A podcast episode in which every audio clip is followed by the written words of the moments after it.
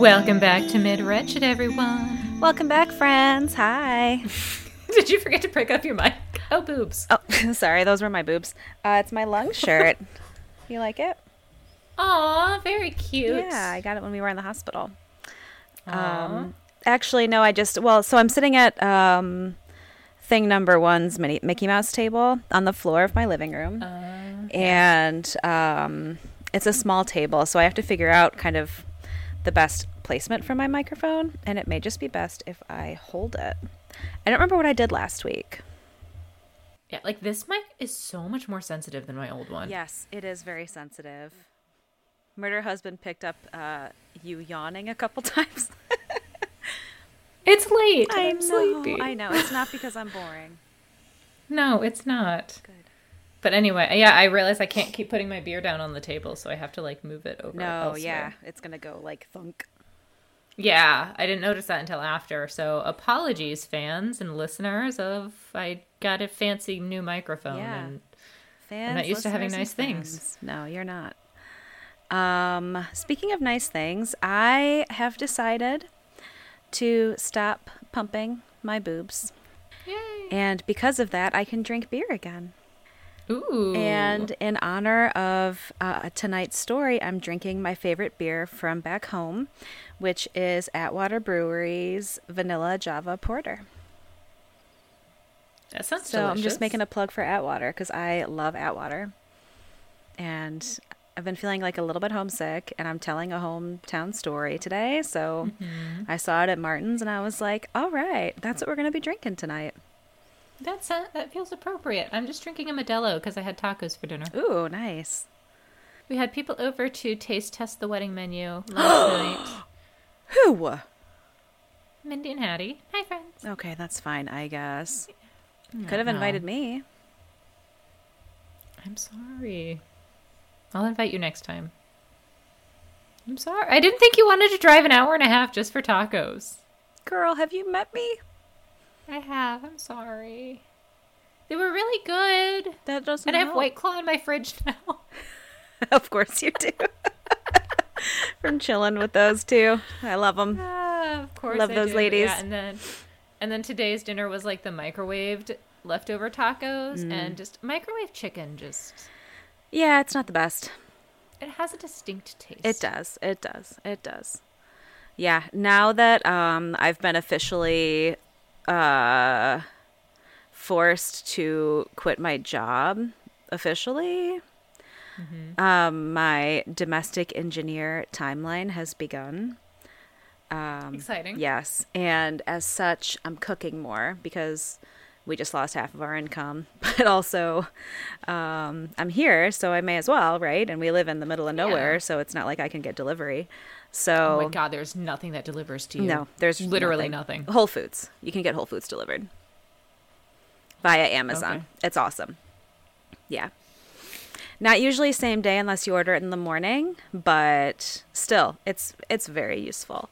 But otherwise, you can't get like a restaurant meal delivered or anything like that. So, yes. So, I'm cooking a lot, which is weird. Everything is weird. Cooking is fun. I love cooking. I don't. I really don't. I don't enjoy cooking. I enjoy the product, and I'm a very good cook. I'll give myself that. I just don't enjoy the process at all. You know? Yeah. I like the outcome. So, what are we doing today? So, I am very excited about today, and also today really ended up just doing a number on my brain once again. So, I will be very, very curious for your take once I make a conclusion. Once I give you the conclusion of this story. I do want to say real quick for those that didn't see on our social media that there was an arrest made in the Anita Knutson case, which we covered last year. I want to say it was episode 9? 40 something? No, 49. It was 49, I'm pretty sure. Let me make sure that I'm right though before I... It was one of our later ones. It's episode 40. It was episode 40. So from last June. Yeah, episode 40. We covered the murder of Anita Knutson, and an arrest was made a few weeks ago. And guess what? We were right. It was the roommate. And it, I mean, she has only been arrested. She has not been found guilty yet. Right.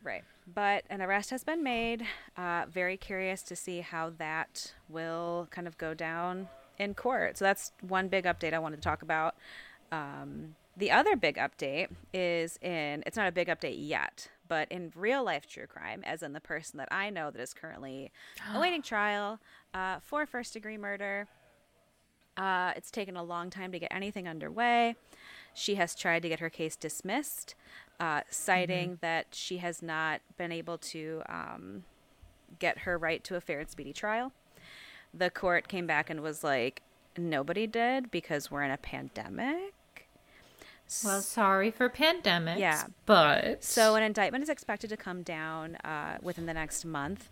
And once that comes down, I think I will be talking in snippets about that case here and there, kind of as it unfolds. Oh, yeah. I'm very, very excited about that. I am very curious how it goes down, for sure. For sure. I will also say, and maybe you can tell me if you want to edit this, but we have been talking, Tommy and I have been talking in the background a lot about the Delphi murders. Yes. We've been following that one pretty closely. You a lot more closely than I am, miss, like snagging court documents. I know. I live, eat, sleep, and breathe Delphi.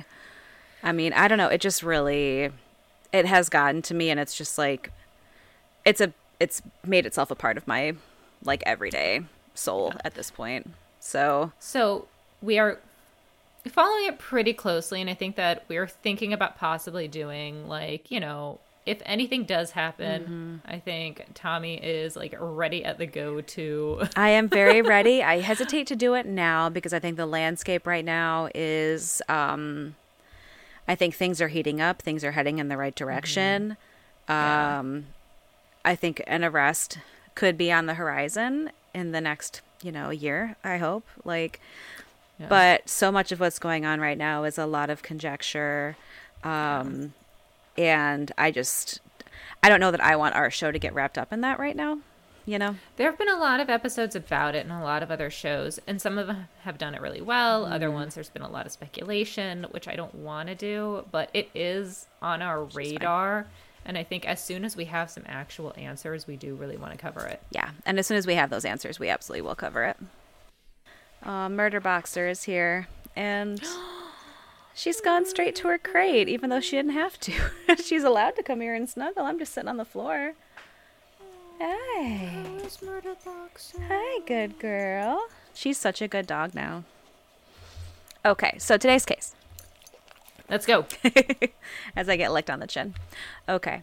So as our longtime listeners will recall, way back in the way back when we were just babies starting this show, episodes 2 and 3, we covered the Ypsilanti Ripper killings in Ypsilanti, Michigan in the late 1960s.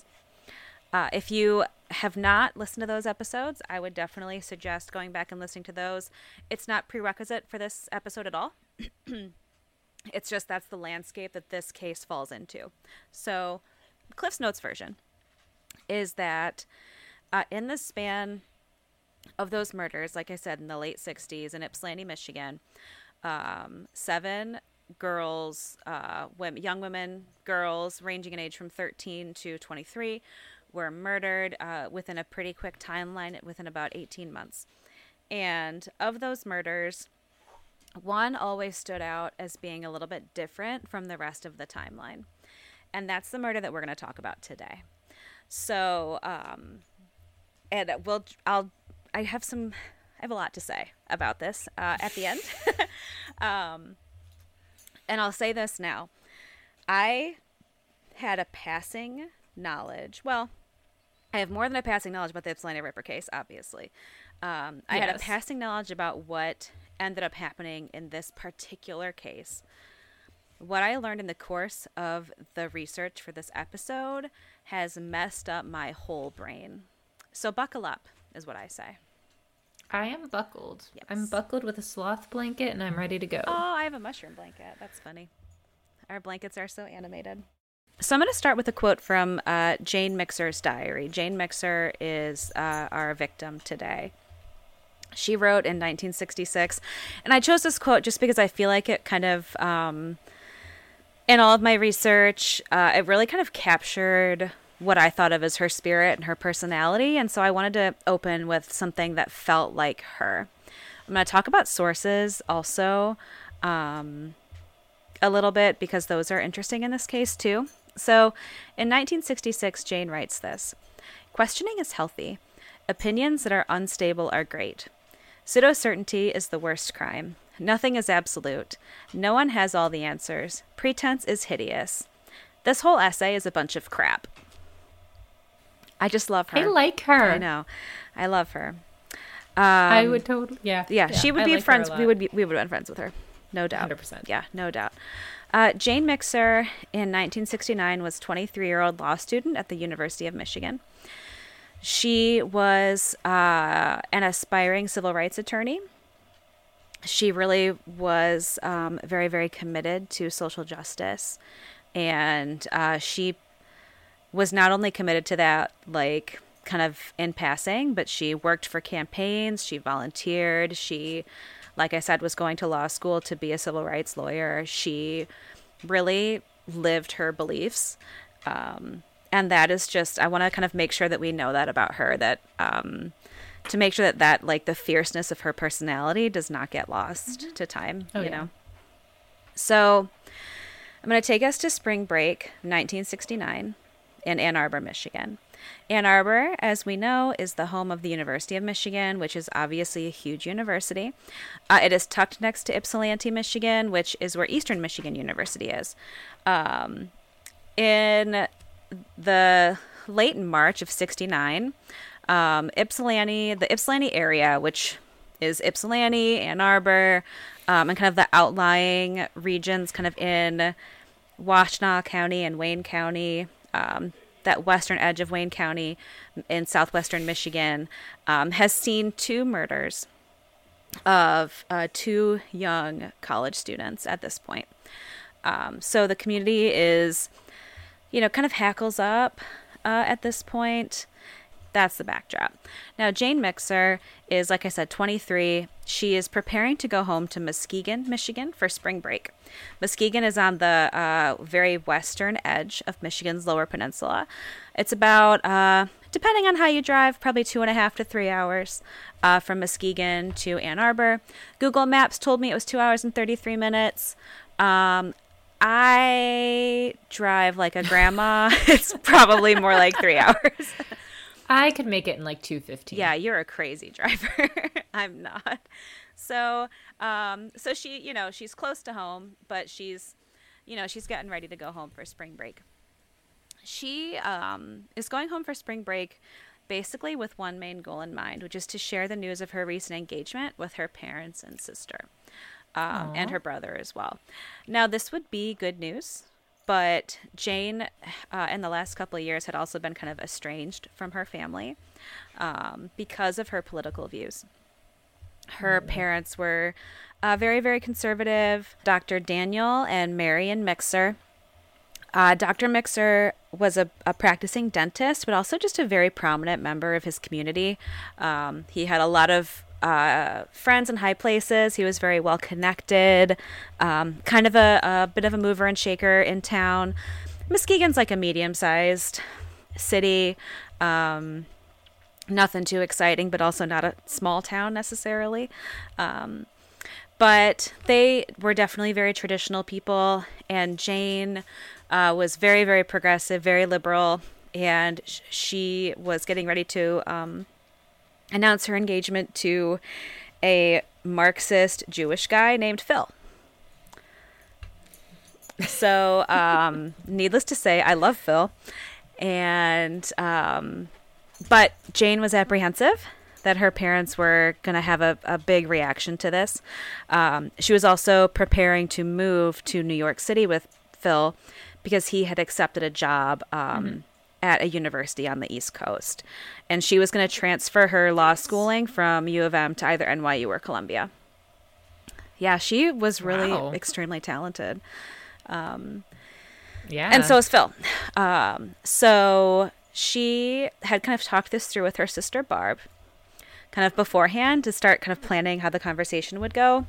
This is where I can talk about sources for a minute, just to kind of put this out there. So we have a lot of access to some personal information because Jane's niece, Maggie Nelson, is a very successful author who wrote 2 books specifically about Jane and her murder. Wow. The thing about these books is that they are literature first. They are not true crime books. They are books of poetry. They also kind of bring in some of Jane's journals, some real life stuff, some conjecture stuff, a lot of personal stuff from the author, Maggie Nelson. So I say that with that in mind. The first one especially, which is called Jane, is very much very, very personal to Maggie Nelson. It's mostly poetry. The second one is called The Red Parts. And that is a little bit more on the true crime end. I think after some movement started to happen in this case, there was a compulsion to write another book. But yeah, like if you're interested in this case and you also love literature, I certainly recommend these books. I would say they are not to be taken as like a true crime account of this case. Okay.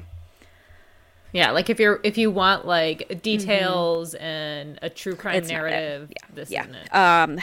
Unfortunately, to put together the true crime narrative, the sources for that specifically had to be kind of a hodgepodge.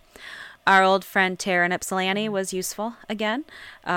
Mostly newspapers were pretty much kind of where I had to really deep dive for this.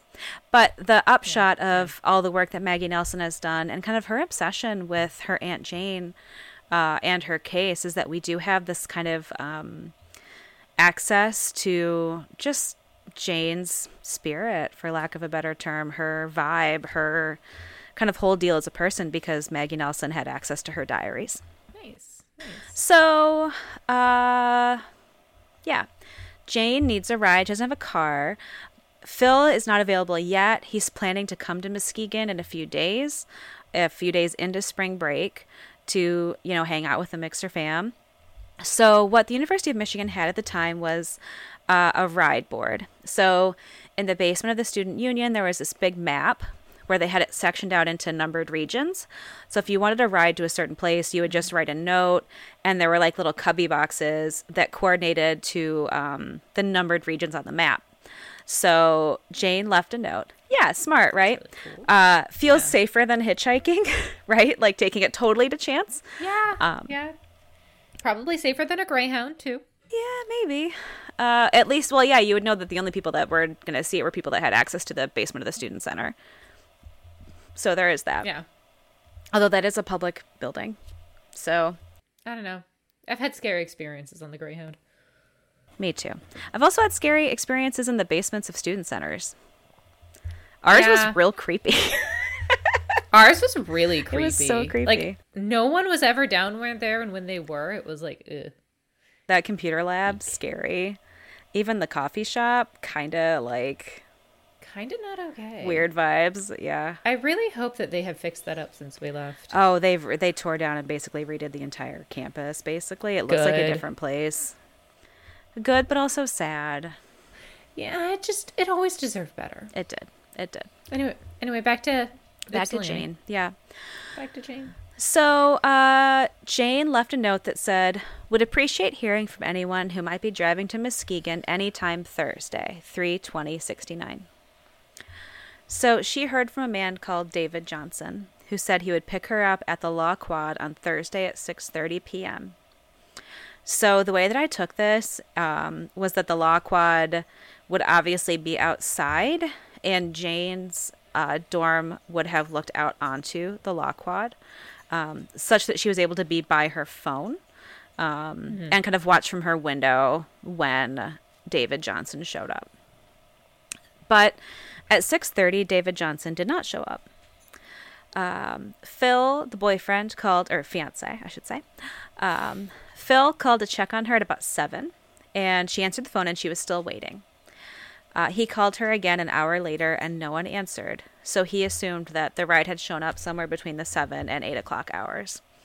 Now, sometime in that window, because David Johnson was late, Jane took to the phone book found a David Johnson and called the phone number. The phone number was for a frat house. So that parses, right? Yeah. Yeah. A frat bro at the frat house said later that she called at about 6:30. And they told Jane on the phone that it was a wrong number.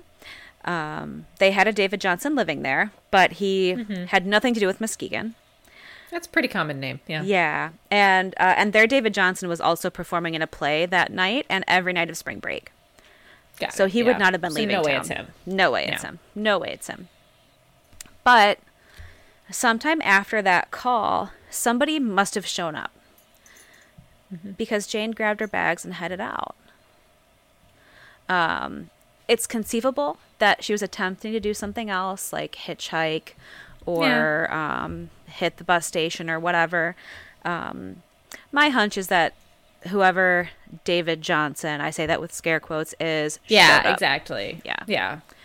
Yeah. I feel like if she was going to hitchhike, she or anything else, she probably would have told like a friend or like, left a note or something. And I think she would have done it already, you know, or she would have waited until the next day for daylight. Late March in Michigan, as late March in the entire Midwest is real shitty. It's shitty. You're not going to be outside. Cold. It's raining. It snowed here 4 days ago. Like, it snowed here yesterday. It's not pleasant. It's not pleasant. So, but either way you slice it, Jane Mixer would not be seen alive again. Okay. So that night, her parents were expecting her, and she did not arrive in Muskegon. Her parents were obviously concerned, so her dad decided to head out to try to trace her route back, kind of with the assumption that there had to have been some kind of accident that she had, you know, gotten into somewhere in between Ann Arbor and Muskegon. So, so he got in the car, and he assumed it sounded like that he would find her just kind of stranded somewhere along the highway. Like I said, it's about 2.5 to 3 hours. It's one highway all the way through. You take 96, shoot it all the way over. It's a terrible drive in the winter. What's interesting to me is that Dad hit Lansing and decided to turn back and head home. Okay. Don't know precisely why he turned back at that point, but Lansing to Ann Arbor is not that far.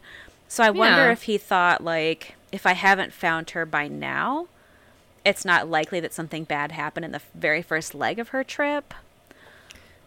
Or he got tired. I don't know. Yeah, I don't know. That's just, it's a weird decision to me. Yeah, I thought it was kind of strange. There's not an exact time on this that's known. I know that when he got home and called the police, it was about midnight. So it's also just plausible that he was getting tired, it was late, and that he thought he might need some extra help, kind of either way. Yeah, that makes sense. Okay. Yeah. So either way, he had, I say all that to mean I don't think anything insidious was going on with Dad going all the way through. So he turns back, he goes home to Muskegon. He gets home, he tells Marion, his wife, that he, you know, was not able to find her. So he calls Phil first, and Phil says the exact same thing. He spoke to her at about 7. When he called at 8, she didn't answer. He assumed that the ride got there. If the ride showed up at 7, say, she certainly would have been home by 10. So 10:30. Yeah. If they didn't stop for food, you know? So it now being midnight and past midnight, there was well enough of a window for her to get home. Oh, yeah. Yeah. Yeah. So, and now you're starting to worry. And... Yes. And everybody is worried now. Phil is worried. Jane's parents are worried. Everybody is worried. So Dr. Mixer calls the police. And he calls his local police, but because he's very well connected, he was able to get Jane on the police's radar in Ann Arbor pretty much right away. And so police in Ann Arbor were looking for her, had a picture of her, even though it was nowhere near the 48 hours required to officially, like, file her as a missing person. Yeah. We're also talking about a landscape where authorities in Washtenaw County know that they have an active serial killer afoot. Yeah, because she's not the first girl to go missing. No. In this timeline, she would be the third. Yeah. So we're not, in the total thick of the Ypsilanti Ripper case yet. She makes the third girl found. So yeah, but we have enough reason for cops to not just be like, oh, she must have just wandered off, or oh, she's an adult. Right. Like, they have it on their radar. Yeah. I will say too that Jane was a very organized person.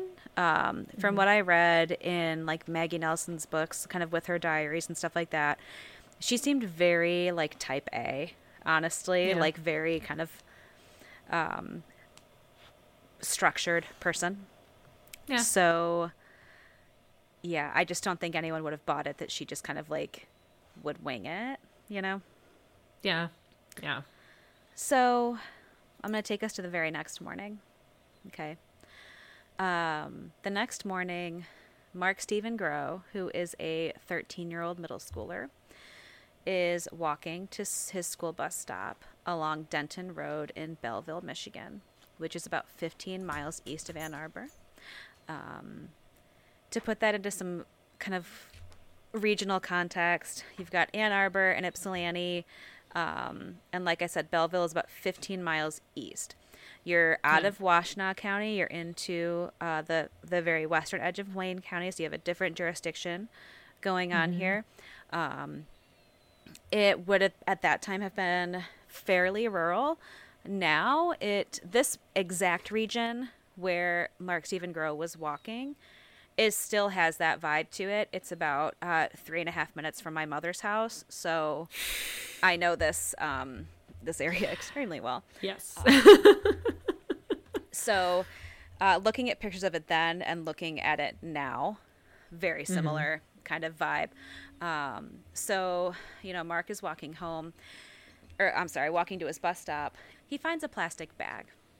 In the plastic bag is a wrapped present, a birthday card, some notebooks, and what looks like homework, basically essays, like articles, written work. It looks like a dossier. So Mark is sharp enough to know that this looks important. Somebody dropped a birthday present and their homework. If I found that and I'm 13, I would be like, oh, someone's going to get in trouble. I was going to say, that would be my exact thought. I was like, oh, God, someone's getting in trouble. Yeah, totally. So he doubles back and goes home to his mom, Nancy, and gave it to her. And she was like, okay, I'll take care of it. Gets him, hightails it to the bus stop, gets him to school. She didn't think that much of it until she came home again after getting him to the bus stop. And looks further into the bag. She dumps out the bag, and there is congealed blood at the bottom of the bag. Eek. Yes. Is this like what kind? Like a book bag or a canvas bag? Or... It's a shopping bag. Okay. So I take that to mean, if I'm thinking about shopping bags in the 60s, like a tote. Yeah, like a tote bag. Like a Bloomingdale's like a kind of tote. Yeah. So obviously Nancy is... freaking out at this point.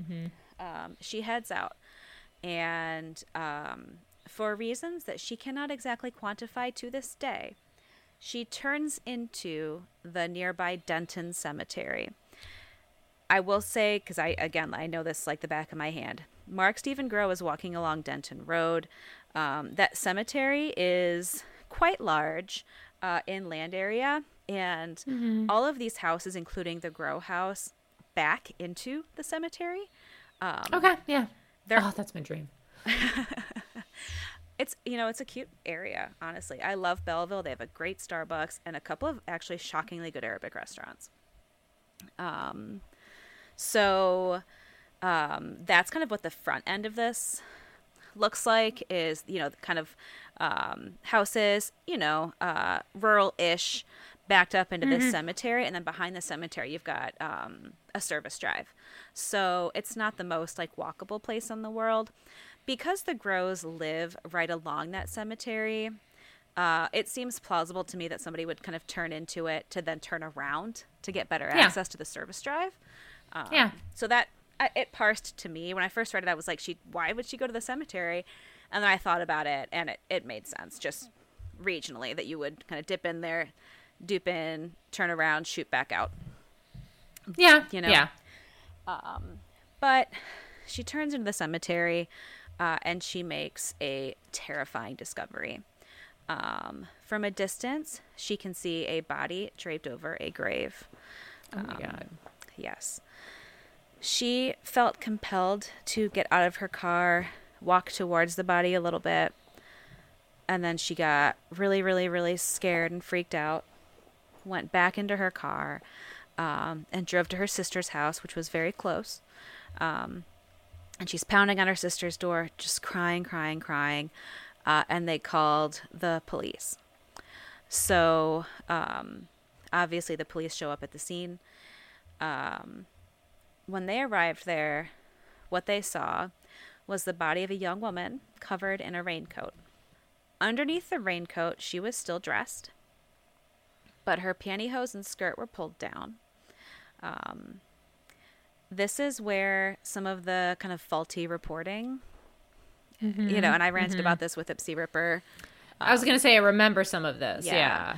Some of those very old accounts say that when her skirt was pulled down, you could see an intact pad, menstrual pad. Later in court, one exhibit of evidence that they pull out is a used tampon in a jar. Conceivably, she was wearing both a pad and a tampon. Nah. Don't know. It's conceivable. Her shoes were off. One was laid on her stomach and the other one next to her body, along with a copy of Catch-22 by Joseph Heller, with Phil's name written on the inside jacket. Her suitcase was also mm-hmm. laid next to her that she had obviously been planning to go across the state with. She had been shot in the head with a .22 caliber weapon. Jesus. Yeah. Twice. She had also been garroted so tightly on her throat that the ligature actually disappeared into her skin to where you could not see the ligature itself anymore. God. Yes. The ME medical examiner showed up pretty quick because they already had a picture and their antennae up about Jane Mixer. They were able mm-hmm. to make a tentative match between the body and a photo of Jane. And the Mixers were already in town and were able to positively ID her body that afternoon by 4:00. Mm-hmm. Mm-hmm. So Dr. Mixer and Marion were able to confirm that was, in fact, Jane. Okay. So, go ahead.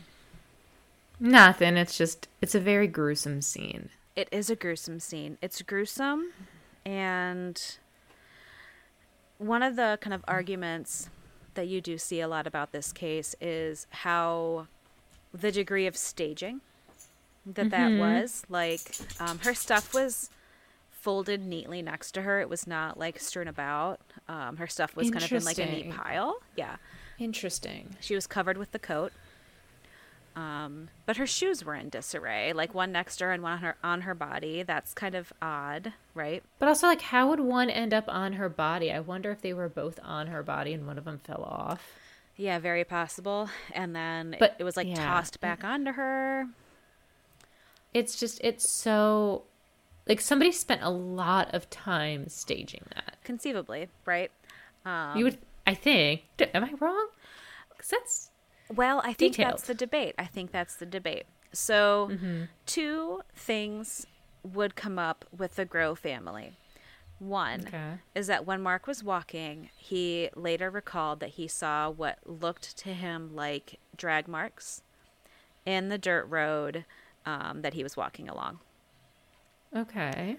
Mr. Grow, Daddy Grow, was working in his garage the night before the body was found, and about midnight mm-hmm. saw a cream-colored station wagon enter the cemetery, turn around, and leave. Okay. If the scene was, like, staged, My sense is that the station wagon was not there long enough to be the culprit. Yeah, that was my kind of second thought there, because your first thought is like, ooh, okay, but then I was like, if it just turned around, and I've spent a lot of time in cemeteries. Yeah. I just like them. I think they're neat. They're a pretty easy place to turn around, especially if they're not like gated or anything like that. Yeah, and they're just kind of like integrated into the community. And if you have this row of houses that backs up into the cemetery, then probably people do that all the time, and it wouldn't even cross your mind to think about, to make a mental note of. Yes. It was not unusual for people to turn around in the cemetery. That service drive there was and is a very annoying stretch of road.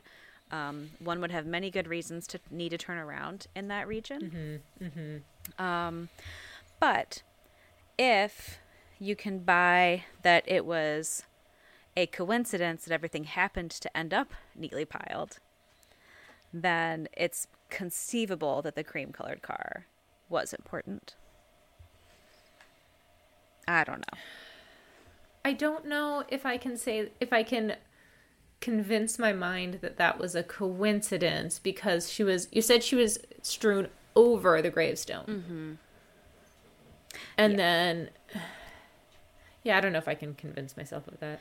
Well, I will say that one of the ways that this has gotten dramatized as well is like it's described as she's like laid over a stone, which visually I think that you'd immediately go to like an above ground monument, but this was a flush with the ground gravestone. Okay, that changes everything. Yes, that changes a lot, because in my head it was definitely like a headstone, like a pillar headstone. No, it was not. Okay, but that's okay, know, and some of the like articles and some of the books about this case that shall remain nameless certainly make it sound like that, I think, to make it mystical. Make it more dramatic and magical. There's a lot of dog noises going on today, guys. I'm sorry. There really are. People.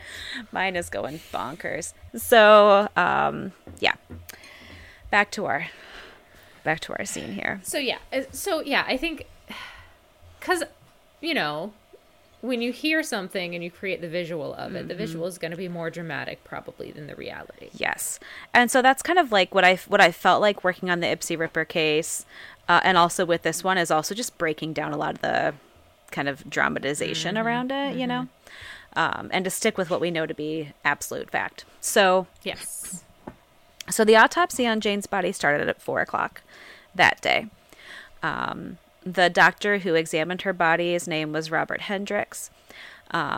He estimated her time of death to be between midnight and 3.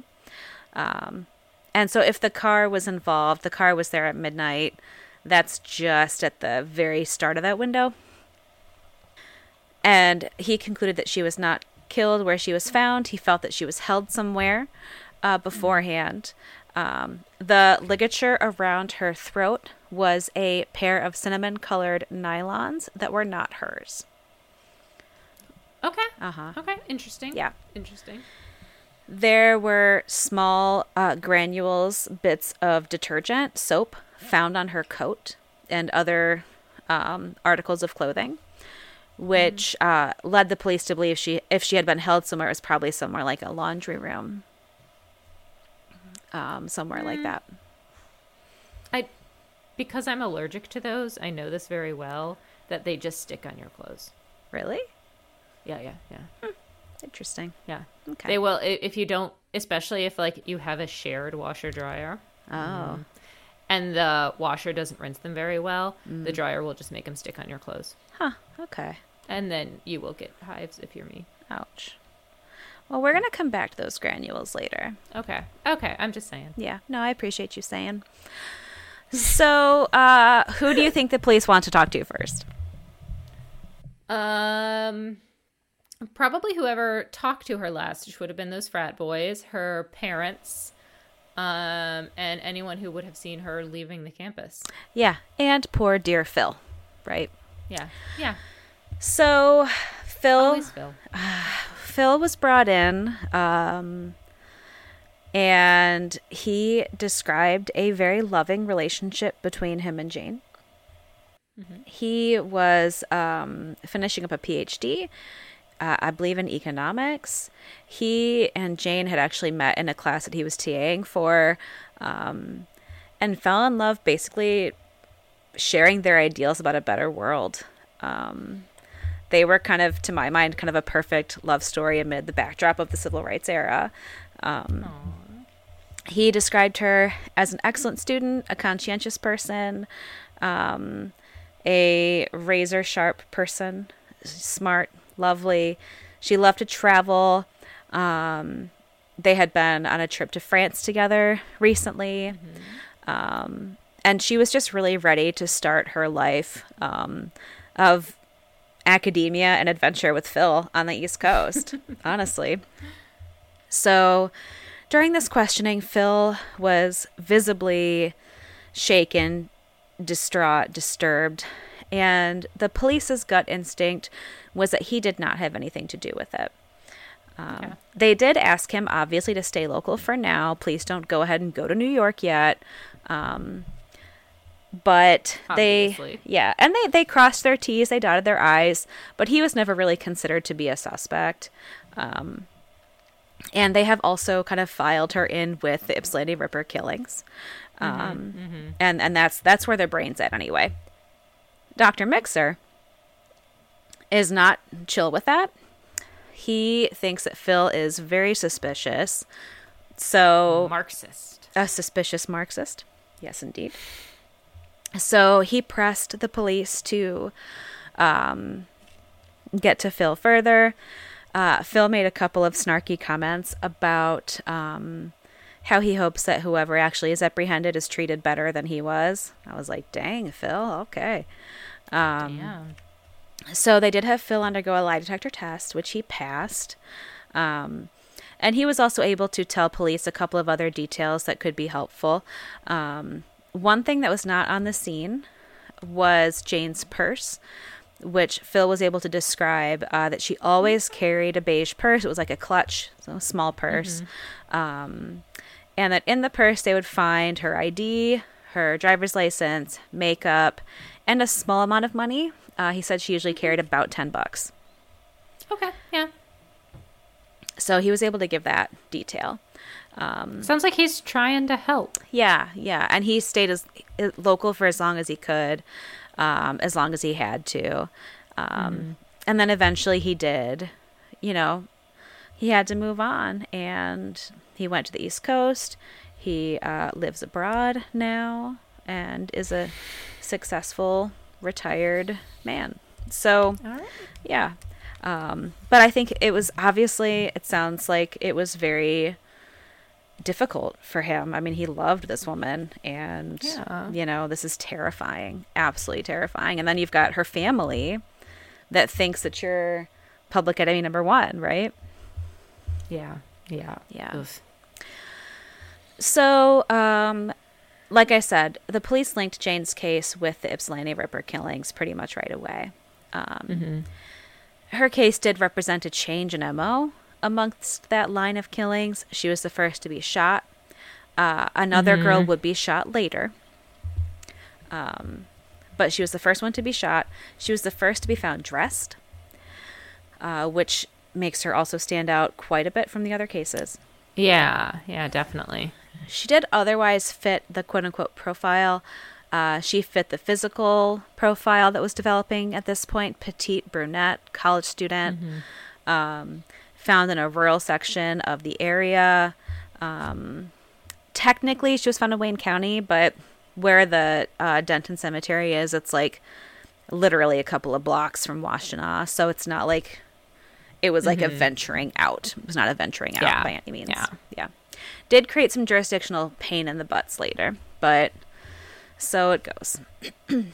So, Dr. Mixer...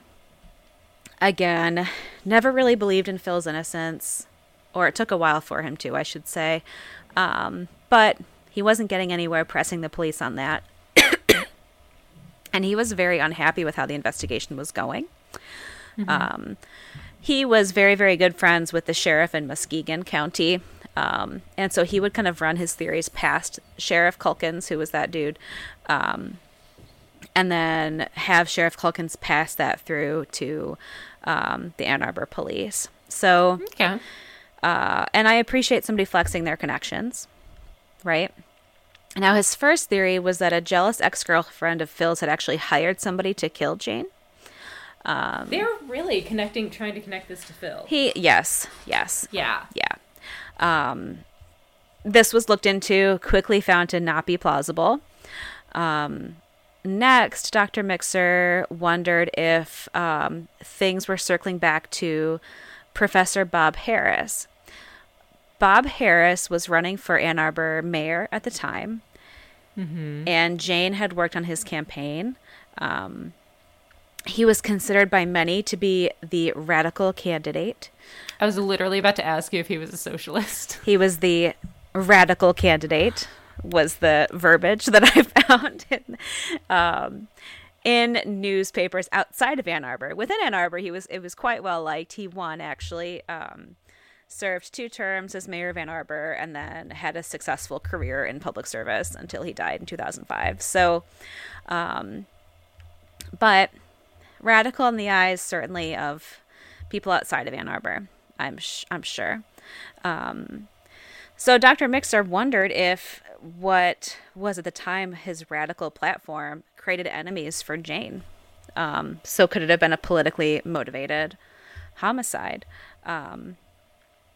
And they did pursue this theory. No leads were found.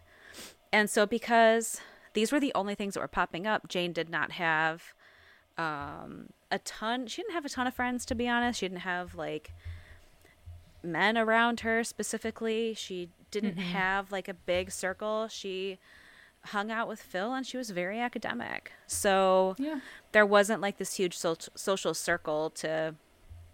to like people to interview or, do you have any enemies? And exactly. There weren't any. And because the backdrop, like I have stressed so much, was the Ypsi Ripper slayings.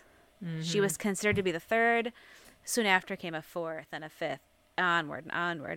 And she was shuffled in with those. And that is kind of as the 60s closed out, that's where her case was left.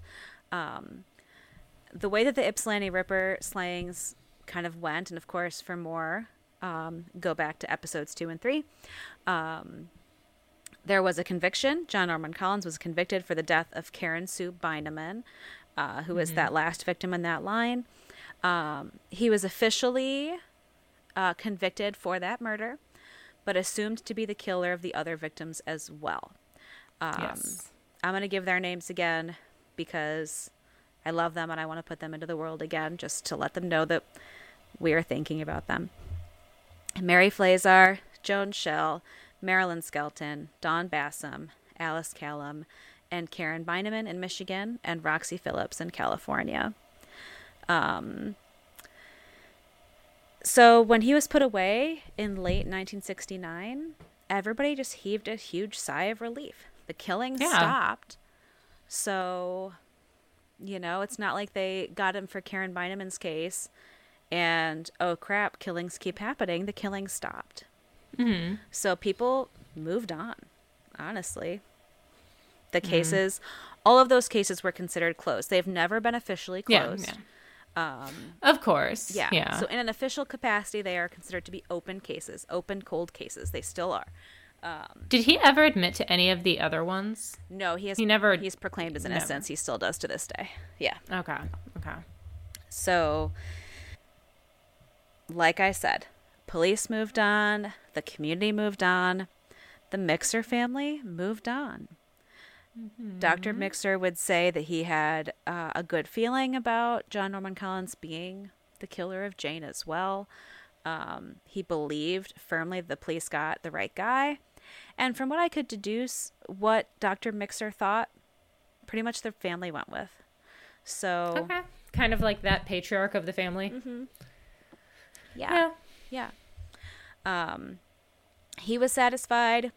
Mrs. Mixer, Marion, she spent the rest of her life basically preferring not to think about it. Yeah. Same with the sister, Barb, and the brother. Barb was never really able to totally kind of keep it out of her head because her daughter, Maggie, was so obsessed with the story, like I said. But so it's kind of kept in the forefront of the family's mind from a literary perspective, I would say. But yeah, for all intents and purposes, the Mixers, especially the parents, grew old and moved on. I'm curious, and maybe this is a question for the end, but how did the family feel about Barb writing all of these stories and Maggie writing, about Maggie writing all these stories and keeping it alive? Dubious. Okay. Yeah. Okay. Yeah. Yeah. But yeah, I'll talk a little bit about that at the end because I do think it's interesting. All right. We'll get back to it at the end. Yeah, and I'm really interested in. I got really interested in the intersection between true crime and literature, kind of in this world too. So yeah, we'll circle back to that. So all right, decades go by, right? Decades go by. Suddenly, we find ourselves in 2002. There is a group of detectives with the Michigan State Police, including one Sergeant Eric Schroeder, who are charged with unearthing cold cases and reanalyzing them with an eye on how they could use DNA technology to solve cold cases. Neat. Mm-hmm. So Eric Schroeder was looking at specifically the Ypsilanti Ripper killings, and Jane's case bugged him. Okay? Mm-hmm. It bugged him because of the differences we talked about. So what they ended up being able to run was that amongst the evidence collected in Jane's case were two sources of potential killer's DNA. There was a drop of blood found on her hand, and there was a sample of some kind of biological substance found on her pantyhose. I will say that substance was not blood. It was not semen. It's likely, according to the forensic scientists, to have been sweat. Okay. Yeah. So we're just going to say it was sweat because we've run out of other bodily fluids. It wasn't saliva. So yeah, that was the only other one. What else can we have? It was probably sweat. The drop of blood was tested first. Drops of blood, pretty reliable evidence. Okay.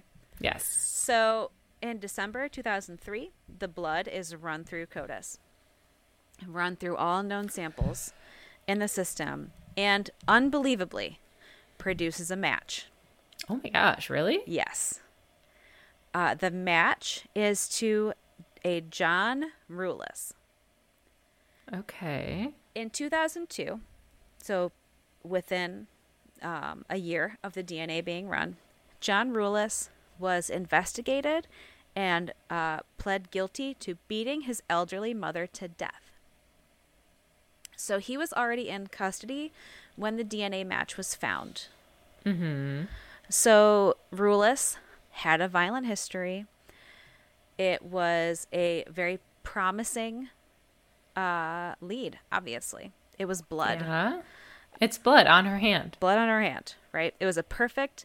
If you see a picture of her hand, it was like a perfect circle of blood that fell. It wasn't spatter.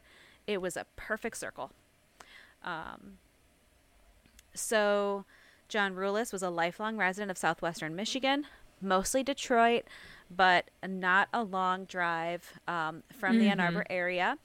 No. And I do think it's interesting, too, to keep in mind that Jane was found in the opposite direction of where she would have been traveling. If David Johnson was taking her to where he was supposed to be taking her, she would not have been anywhere near Belleville that night. Yeah. Okay. Yeah. So where was John Ruelas in 1969?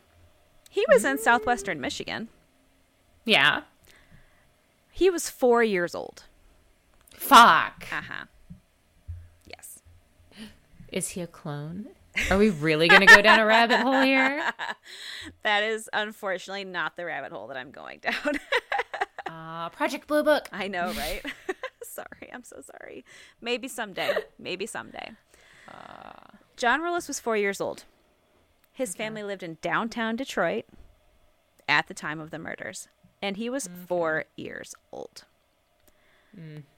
The lead could go basically nowhere. He had no known connection to Jane Mixer. So, how could that possibly happen? Yeah, I need to know. What the fuck? How could that possibly happen? She was taken to his house. Oh, I'm going to get so geeky in a little bit here. Oh. I'm going to get so geeky. Okay. Take me down this rabbit hole. Yeah. I'm ready. Yeah. I'm ready. Let's go. Okay. I got my top hat and everything. Let's go. Good. Okay. So, look. They couldn't do anything with John Ruelas because he was 4 years old. You know, obviously they talked to him. He does not know Jane Mixer. He doesn't know anything about this case. He did beat his mother to death. He's a bad guy. Bad person. His father was also murdered a couple of decades before. That case was unsolved. He would have been young, but I wouldn't put it past him. He's a real bad dude. But he wasn't four. Yeah. Well. So, the sweat is tested in 2004, in about the middle of 2004. It, too, furnishes a hit. This time, to 62-year-old Gary Earl Leiterman. Okay. I want to talk about Mr. Leiterman here. At the time of the DNA hit, Gary Leiterman was a retired nurse living in Gobles, Michigan, which is a very small town on the western end of the state outside of Kalamazoo. Leiterman's DNA existed in the system because he basically had a history of addiction. In 2001, Gary Leiterman had a bad case of kidney stones. He was prescribed prescription painkillers. He became addicted to those painkillers. Because he worked as a nurse in a very large hospital system in Kalamazoo, he had kind of an easy avenue to commit prescription fraud, which he was arrested for. He pled guilty. He was sentenced to enter a rehabilitation program, which he did. He successfully underwent rehab and went on with his life. He was... when they showed up at his door on Thanksgiving Eve of 2004, he was a retired grandpa, a Civil War enthusiast, living in the same house for 25 years in Gobles, Michigan. He and his wife were so his wife was from the Philippines. She had a couple of kids from a previous marriage, so he was a stepdad. They were also hosting a South Korean exchange student in their home. Okay. So police knock on his door and tell him that he's being taken in. And he says, I didn't do this. Yeah. And he's taken into custody. Okay. So Gary Leiterman is the right age. He would have been about 25 at the time of Jane Mixer's killing. Okay. He did have, he was living in the region at the time in the Ann Arbor area. Precisely where I was not able to find, but in the region. In the region. Okay. So. I want to know if there's a connection between the two men. Okay. Did they ever live in the same building, on the same block? Like, do they know anybody in common? Like, you have DNA from two different people on a body. One of them... we know didn't do it because he was four, and I could come up with all kinds of crazy theories about how a 4-year-old could commit murder, but... I thought mine was going to today when I told her it was time to leave the park, but... yeah, but I don't want to get sued. We don't have the money for that. Truth. But this other guy, okay, sounds like it could be more... plausible. But I need more. Is there a connection between these two men? Did they ever live near each other? Were there? There has to be something more going on here. You mentioned the laundry detergent. So, Gary Leiterman's home was searched, pretty much right away. What was found in the home was nothing pertaining to Jane Mixer's case. Okay. What they did find would cast him in somewhat of an insidious light. He was in possession in his nightstand of two Polaroid pictures of the exchange student, naked, passed out in his bed. Yikes. Yes. He would say that he found those pictures, that she was kind of a party girl, that he was hanging on to them because his wife was on a trip, and which she was, and that they were going to talk about, like, what to do, basically. So with those pictures, they were like, well, he's not a great guy. Okay. They charged him with possession of child pornography, which, you know, that's what that was. So, yep. So that was one kind of mark against Gary Leiterman, either way you slice it. So Gary Leiterman is brought in. He is put to trial. And what the prosecution's case is made up of is the DNA match. Mm-hmm. When the defense is like, yeah, but what about John Ruelas? Mm-hmm. There was no link whatsoever between John Ruelas and Gary Leiterman. Okay. No link between John Ruelas and Ann Arbor. Mm-hmm. So the prosecution is like, we don't know how it got there, what was up with that, but please just forget that you ever heard the name John Ruelas. Yeah. That's tough. That is tough, isn't it? It's tough to just forget that. It is. It is. So what they do have to kind of try to continue to go on with as the prosecution is that they have an old roommate of Gary Leiterman's from the 60s who testified that Gary owned a .22 caliber pistol in the 60s. There was also a handwriting analyst brought in. So dubious. Yes. So what was found somewhere on the campus of University of Michigan, the precise source of this Post-it note is not on record, which I also find very disturbing. Mm-hmm. And on that Post-it note said Mixer Muskegon. That Post-it note was preserved. It was in somebody's dorm, but no one ever said whose dorm. And I'm very annoyed by that. Whoever it was, I assume they were investigated. It did not come up in any of my research who that person was. There was a Post-it. Uh-huh. When was the Post-it found? It was found in 69, like during the original investigation. It was kept in evidence. Were Post-its invented then? It was a small piece. I'm sorry. What I'm really thinking about is Romeo and Michelle. We invented Post-its. Anyway, go ahead. That's nothing to do with it. Thank you. It was a small note. But now you've, like, debunked. You're going to make me sound like I don't know what I'm talking about with my case, and I do. I do. No, I'm just thinking about Romeo and Michelle's high school reunion. And now I'm Googling it. And wondering now if that's where Elizabeth Holmes got her voice from. And anyway, I'm going down rabbit holes. I'm quitting. I give up. Can you go back to your story? Post-its were invented in 1968. Okay. I think they even debunked that in Romeo and Michelle's high school reunion. But, oh, it's contested. Post-it, the official company, started selling them in 77. That's interesting. It was tacked, you know, like thumbtacked. It was affixed. I'll say it was an affixed note. So they found a note affixed in somebody's dorm room in 1969. Mm-hmm. And it was not, for whatever reason, it was not useful at the time of the original investigation. How is that not useful? Yeah, I don't know.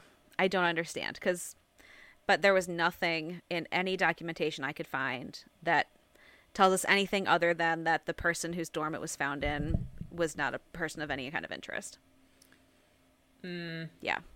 It's weird. It's very strange. Sus. Yes. So handwriting analysts were brought in who said that and they also showed images of Gary Leiterman's writing. Mm-hmm. And it was consistent with his writing. So a note from 1969 and consistent with his handwriting now? Yes. Isn't that interesting? Yeah. Really sus. There's so many things that change your handwriting, especially over the course of decades. Yeah. I mean, you're talking 40 years basically at this point. I mean, my handwriting can look different. I have creaky little wrists. So if my wrists are hurting, it looks one way. If they feel good, it looks a different way. Certainly my writing looks different now than it looked, you know, when I was in high school or whatever. Yeah. Yeah. So, but they did bring those specialists in and they did testify.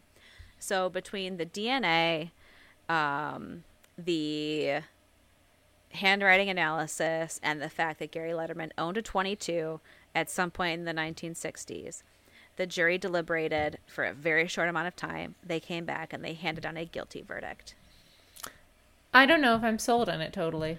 The DNA is the only thing really selling me. Yeah. I am not sold on this. I'm just going to be very honest. I'm not sold on this. I feel like a .22 would have been a popular gun.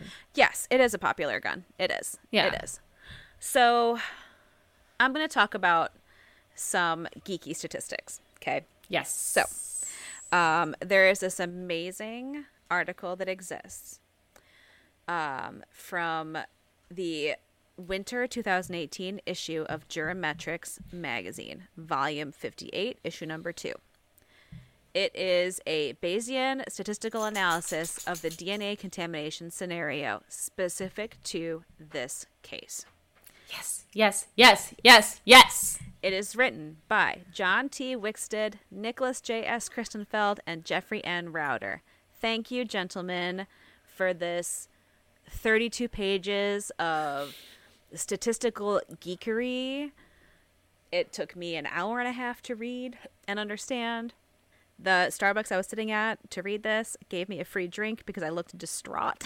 Truth, she came up to me and she was like, I made an extra drink and you look upset. It's like, oh, it's because this is like making me so upset right now.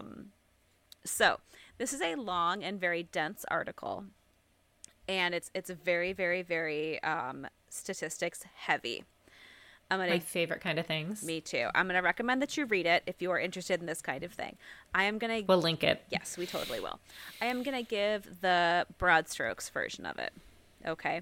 So the hypotheses have to be that you have to either buy into one of these kind of three data points, right?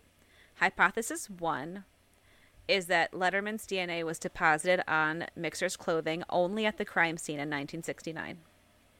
Okay. Hypothesis 2, Letterman's DNA was deposited on Mixer's clothing only in the lab in 2002. Hypothesis 3, Letterman's DNA was deposited on Mixer's clothing at the time of the crime scene in 1969 and in the lab of 2002. Okay. Right. So you also have to consider whether or not you buy into the idea that somehow, some way, John Ruelas could also have been at that crime scene. The other thing that needs to be stated at this point as well is that Jane Mixer's own DNA was not detected in any significant amount on her own clothing. What? Yes. The forensic scientist that testified about this said that some people are sloughers and some people are not sloughers. So some of us give off a lot of our DNA. We shed a lot of skin cells, and some of us don't. So I am a slougher. Girl, me too. I took off a pair of leggings the other day and it was like a cloud of just like, please exfoliate, please exfoliate. Please exfoliate. Dry skin and loose hair for days. Yes. Same. Can never be a murderer. Only for that reason, obviously. But still, none of her DNA on her clothes. No.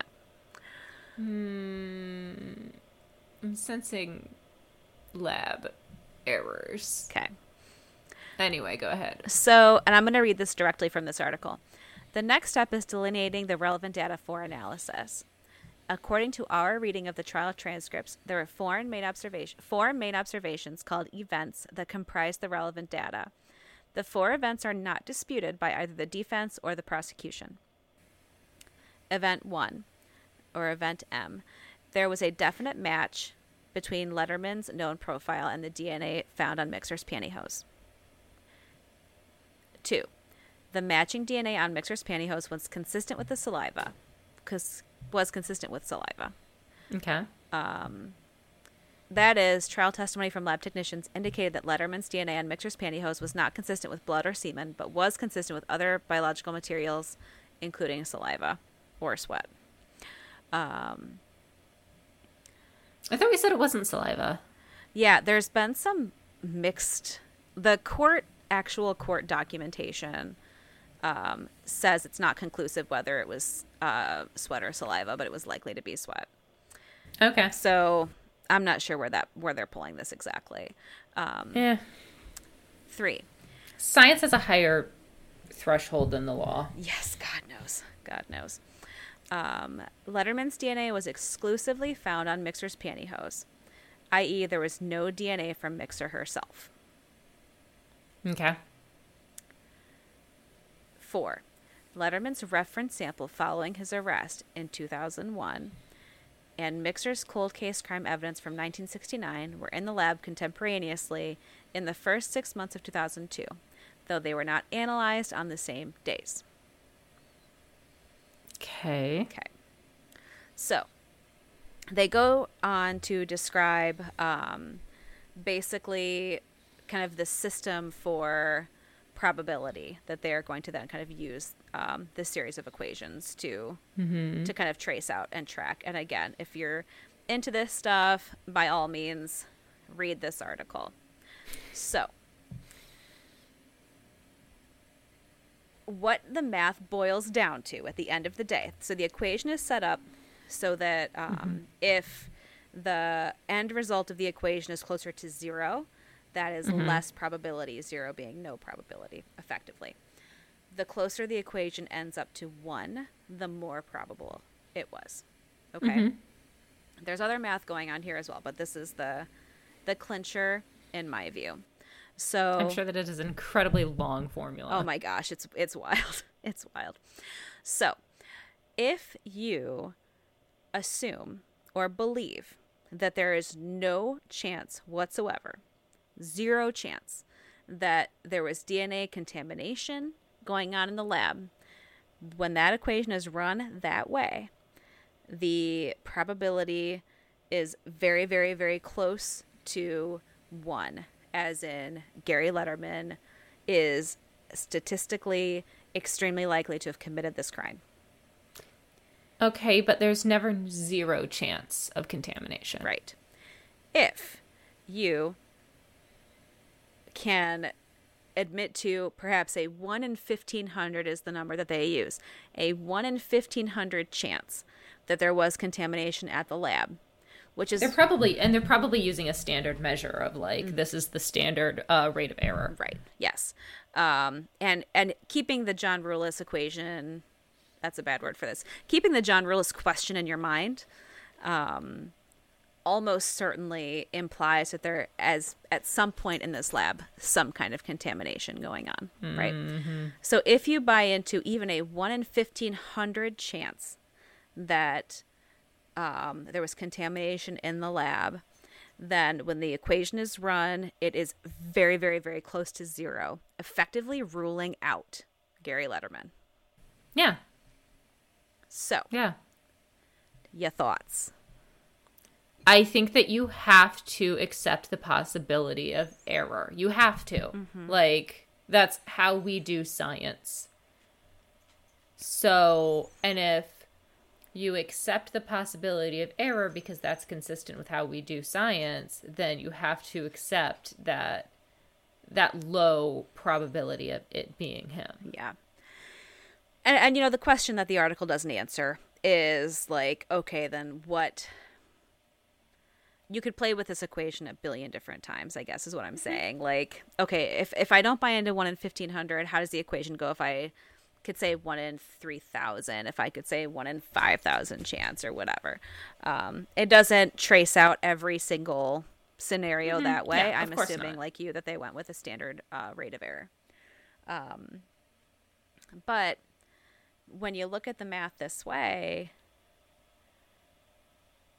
again, if you think that there's possibly anything, any kind of margin for error with what's going on at the state crime lab, then it's more reasonable to think of Gary Leiterman as innocent of this crime than guilty.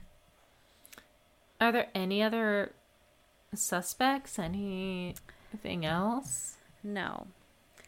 That's the thing. Yeah. So Gary Leiterman is found guilty. He's convicted. He is sent to prison. He contends that he is innocent. He makes a statement at sentencing that he, you know, he plans to pursue every avenue of appeal that he can. And he did. Much of this information, including this article, I found via links through GaryIsInnocent.org, which is run by the Committee to Free Gary Leiterman. Mm-hmm. And it has all kinds of interesting information on it, and all that, you know, good stuff if you want to find it. It does have some links to court documents, which is extremely useful. Mm-hmm. So he contends it as his innocence. There is a couple of attempts at appeal. One of them is basically written... the structure of the appeal is a letter from a statistician who basically runs through what I just ran through and says, like, given this, there's no way. Michigan comes back and is like, how dare you question our lab? No. Shoots it down. A lot of labs, though, have been under fire over the last 5-10 years. Yeah. Yeah. So... that's kind of where the case stops, effectively. Gary Leiterman is convicted. He is sent to prison. Gary Leiterman did die a couple of years ago in jail. So he is no longer with us. So the question is, did Gary Leiterman die in jail an innocent man?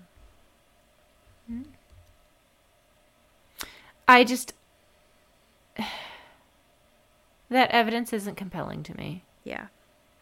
Like, you had a single drop of sweat. And you already had one drop of blood from somebody that you knew it couldn't have been. And I don't know. Like, the whole narrative of how this crime could have happened was never clearly laid out to me. Right. Yeah, no scenario was built for how he could have done it. He was not a University of Michigan student. Detective... why would he have been in Ann Arbor? Right. Yeah. So he would have had to have known about the ride board, gone to the ride board, done all of this, right? Eric Schroeder, the sergeant, the detective, was, I would argue, almost singularly focused on getting a conviction in Jane's case. And one thing that he had said after talking to a friend of his was that looking at Gary Leiterman versus John Norman Collins as the killer for Jane Mixer, that... the way that Jane's body and her belongings were left looked like the way that a soldier would leave a body of a fallen comrade in war, with their stuff kind of folded next to them so that it could be grabbed quickly later. And interesting. Yeah. John Norman Collins never served in any kind of branch of the military. Gary Leiterman did. This kind of pinged a little light bulb for Eric Schroeder to think, well, there's that. And there was also, I will say this too, that in the different sources that I looked at, there were very differing accounts of how much genetic material was on the pantyhose. It was described in a couple of places as scant. It was described in Maggie Nelson's book, The Red Parts, as a quote-unquote mother lode. Oh. Yeah. The amount, though, is kind of not that important as long as it's the amount testable. Yeah. Yeah. Yeah. And I don't know. Is there... I don't know how consistent DNA you can get off of sweat. Yeah. Unless it has the skin cells and everything on it. I don't know. Yeah. And is it sweat or is it saliva? Mm-hmm. Right? If you can't say for sure, then, you know.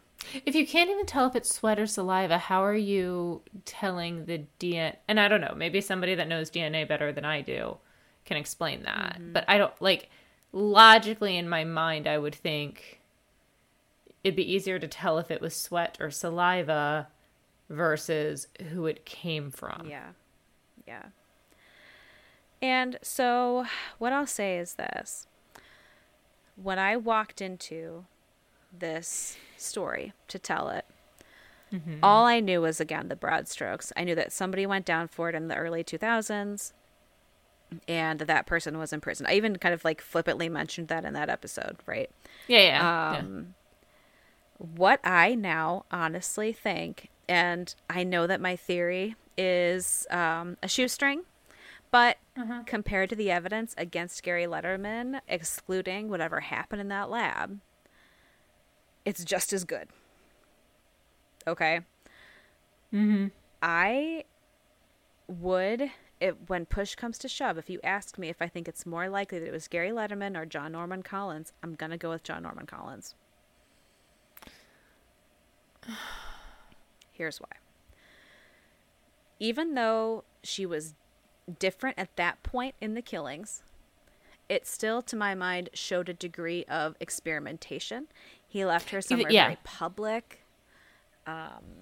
He fiddle-faddled with her stuff, and that was different. She was on her period like all of the other girls were. So there's that. What I find the most compelling is the laundry soap granules. Mm-hmm. During the span of the killings, John Norman Collins was house-sitting for his aunt and uncle. That's right. This is what convicted him, was the fact that he had given himself a haircut in the basement laundry room, where they also found handcuffs and a missing box of laundry detergent. Okay? So, and his hair was found on Karen Sue Beineman. So that linked Karen Beineman to the basement laundry room at his aunt and uncle's house. Oh. Jane Mixer is found with a notable amount of laundry soap granules stuck to her clothes. Yeah. And police think, and the medical examiner think, that she was held somewhere before she was dumped off at Denton Cemetery. So one question that I don't know the answer to is precisely the dates that John Collins was watching the house. But because the killings were in such kind of quick succession, I think it stands to reason. His aunt was also missing a box of detergent. And he later had a roommate that would say on the record that he kept a laundry soap box that, you know, laundry soap was kept in boxes back in the day, full of like girls' things, earrings, etc. Really? Yes. So does this entire case hinge on laundry detergent is my question, honestly. I mean, that is a lot more compelling to me. Yeah. Like, because John Norman Collins's murders happened in such rapid succession, I do think he was doing a lot of experimentation with how to lay the bodies and where to lay the bodies and, like, so much staging. And I don't know. To me, that level of staging for, like, a one-off murder feels – you would have to sell me more on it. Yeah, yeah. One of the things that was said at one point was that the fact that she was covered signaled some kind of compassion. I think you could say that, but I think you could also say it was part of the show. I don't know. I mean, he wanted a shock. He wanted shock value. And what's more shocking than finding a body at a cemetery? Yeah. So Yeah. I do not feel satisfied about the conclusion of Jane's case whatsoever. I'm honestly a lot more sold on your theory. Thank you. The upshot, if my theory is true, it means that John Norman Collins is, in fact, in jail. And that's good. That's good. He's still there, you know. He's gotten weirdly ugly. Mm-hmm. Yeah. Time has not been kind to John Collins. Yeah. He aged like a guy that peaked in high school. Yes. And that's good, because I want the evil to eat him from the inside out. Exactly. 100%. Eat it from the inside out. That's right. Show that evilness. Yes. That's right. Yeah, I just, especially if you, like the statistics tell us in that article, if you can agree to there being a sliver of a chance of contamination in that lab, then does that, and this is a question that they put out to the world, does that then kind of nullify that evidence, right? Or does it create enough reasonable doubt? It didn't in the jury, right? Mm-hmm. But the jury is also looking at a family that is being brought back into court after many years. Marion Mixer, Jane's mom, had died, but Dr. Mixer was 90, sitting in that courtroom watching this all go down, watching pictures of his dead daughter's body again in the courtroom. Like, I think that they wanted to see that case closed. The county wanted to see that case closed, you know? And I don't. Yeah. I don't see it. Like, I'm sorry and I feel bad, but. Yeah. You always have to leave room for error. Mm. You have to. Yeah. And if there's room for error, then all the other evidence is extremely shaky. It's not even circumstantial. It's like, okay, we have. The space between 1969 and the time of the trial in 2004 and 2005 is longer than our time, between now and when we were in college. But just hypothetically speaking, would you be able to, and a weapon is different, I understand that, but not if weapons are kind of a part of your life, right? So would you be able to confidently say whether or not I owned an iPod in college? Yes. Would you be able to say what kind of iPod it was? It was probably pink.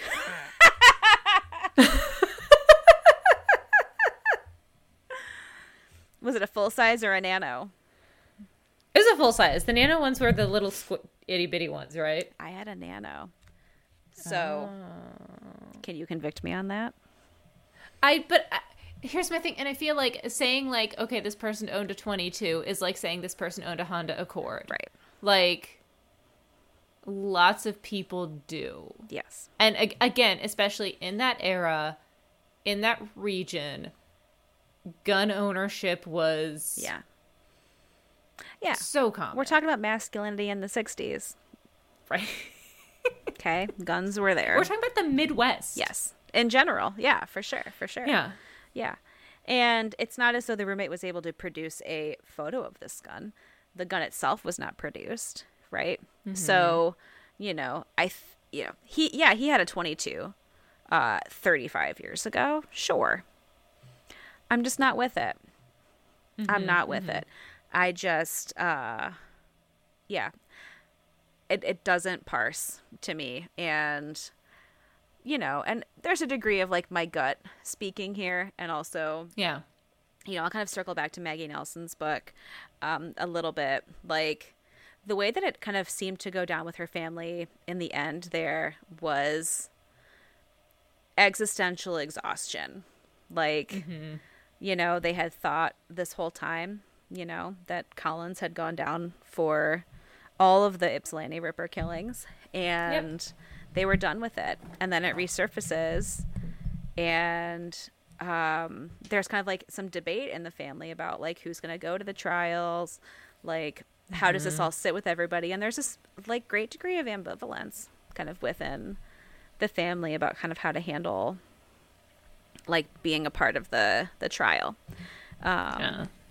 So, and in the end, really, like obviously you've never, when you go through something like that in your family, the trauma of that is a part of your life, right? Like mm-hmm. from now on. So, you know, like Barb, the sister of Jane, spent her whole life like in fear, right? Like there's a moment in the book where Barb and Maggie are in Ann Arbor together for the trial.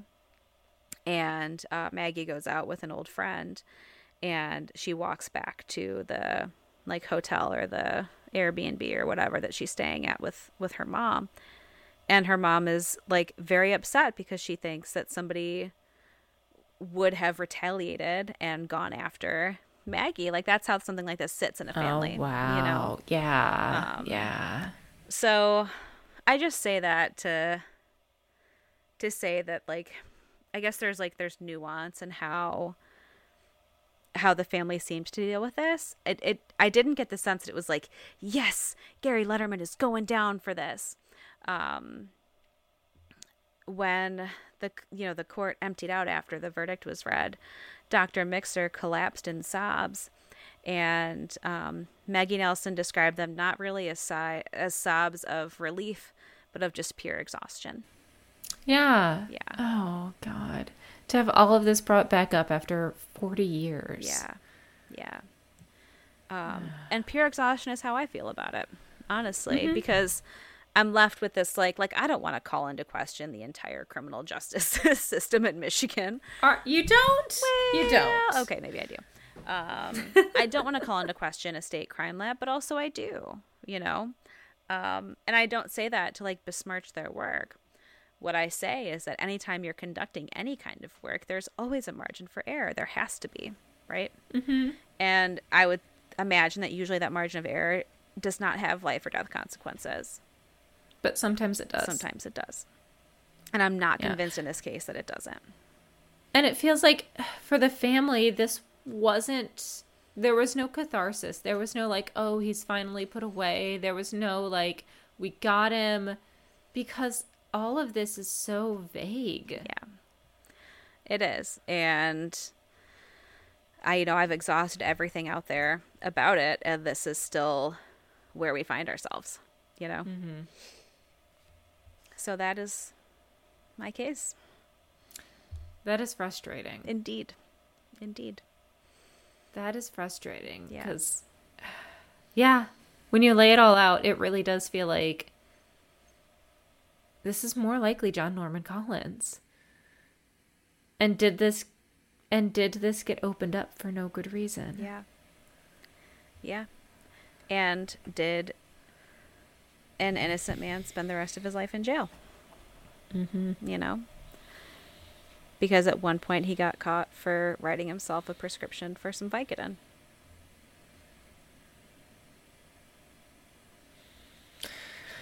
That's my question. That's so frustrating. This is frustrating. I hate you. Great. Tell me how you're going to frustrate us next week then. We'll just go straight into that. Fine. We'll just go straight into my frustration. Yeah. I don't think you're going to be, well, there's some points of frustration next week, but I think you're going to be excited. Okay. The case we're doing next week, it has been on my list of cases literally since day one. Mm. And so I'm excited to finally just like get it out there. We are going to be talking about the Kent State Massacre. You have been waiting forever. And this is going to be so interesting. It's going to be fascinating. We're actually going to be staying in the exact same year, 1969. It's such an interesting year, politically and socially. It's a fascinating time period. Yeah. So Tommy gets to geek out and help me talk about Vietnam. Yay! I have a degree in history and I never get to use it. Shout out to Professor Sumner. I still think about you. What up, Sums? So we finally get to use that history degree. Yay! To talk about Vietnam. Yay! Talk about the anti-war movement. Yes! And talk about how the National Guard murdered a bunch of college kids and got away with it. Basically. Yeah. Well, definitely come back for that, peeps, because it's going to get real. Yeah. It's going to get real. Yes. I think my dog has fished an eggshell out of the garbage can and is eating it behind me, as you can see on the Zoom. She has fished something, and I can see her just happily munching. Yeah. As such, I'm going to have to ask that we conclude so that I can deal with whatever anarchy is going on in my house. We'll talk about more anarchy next week, guys. Yes, we will. We will. So, I'm sorry to have frustrated everybody. I have been frustrated like for the past few weeks about this. Now you're frustrated. I'm sorry.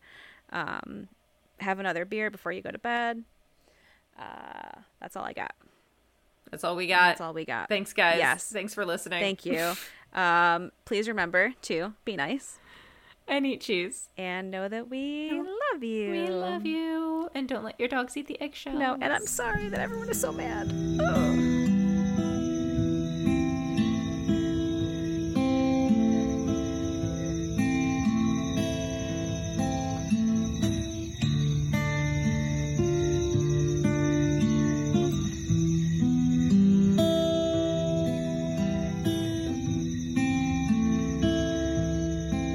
Hey, Lulu. Joe Lewis. Crate up. My boxer's name is Joe Lewis. I'm from the D. Go.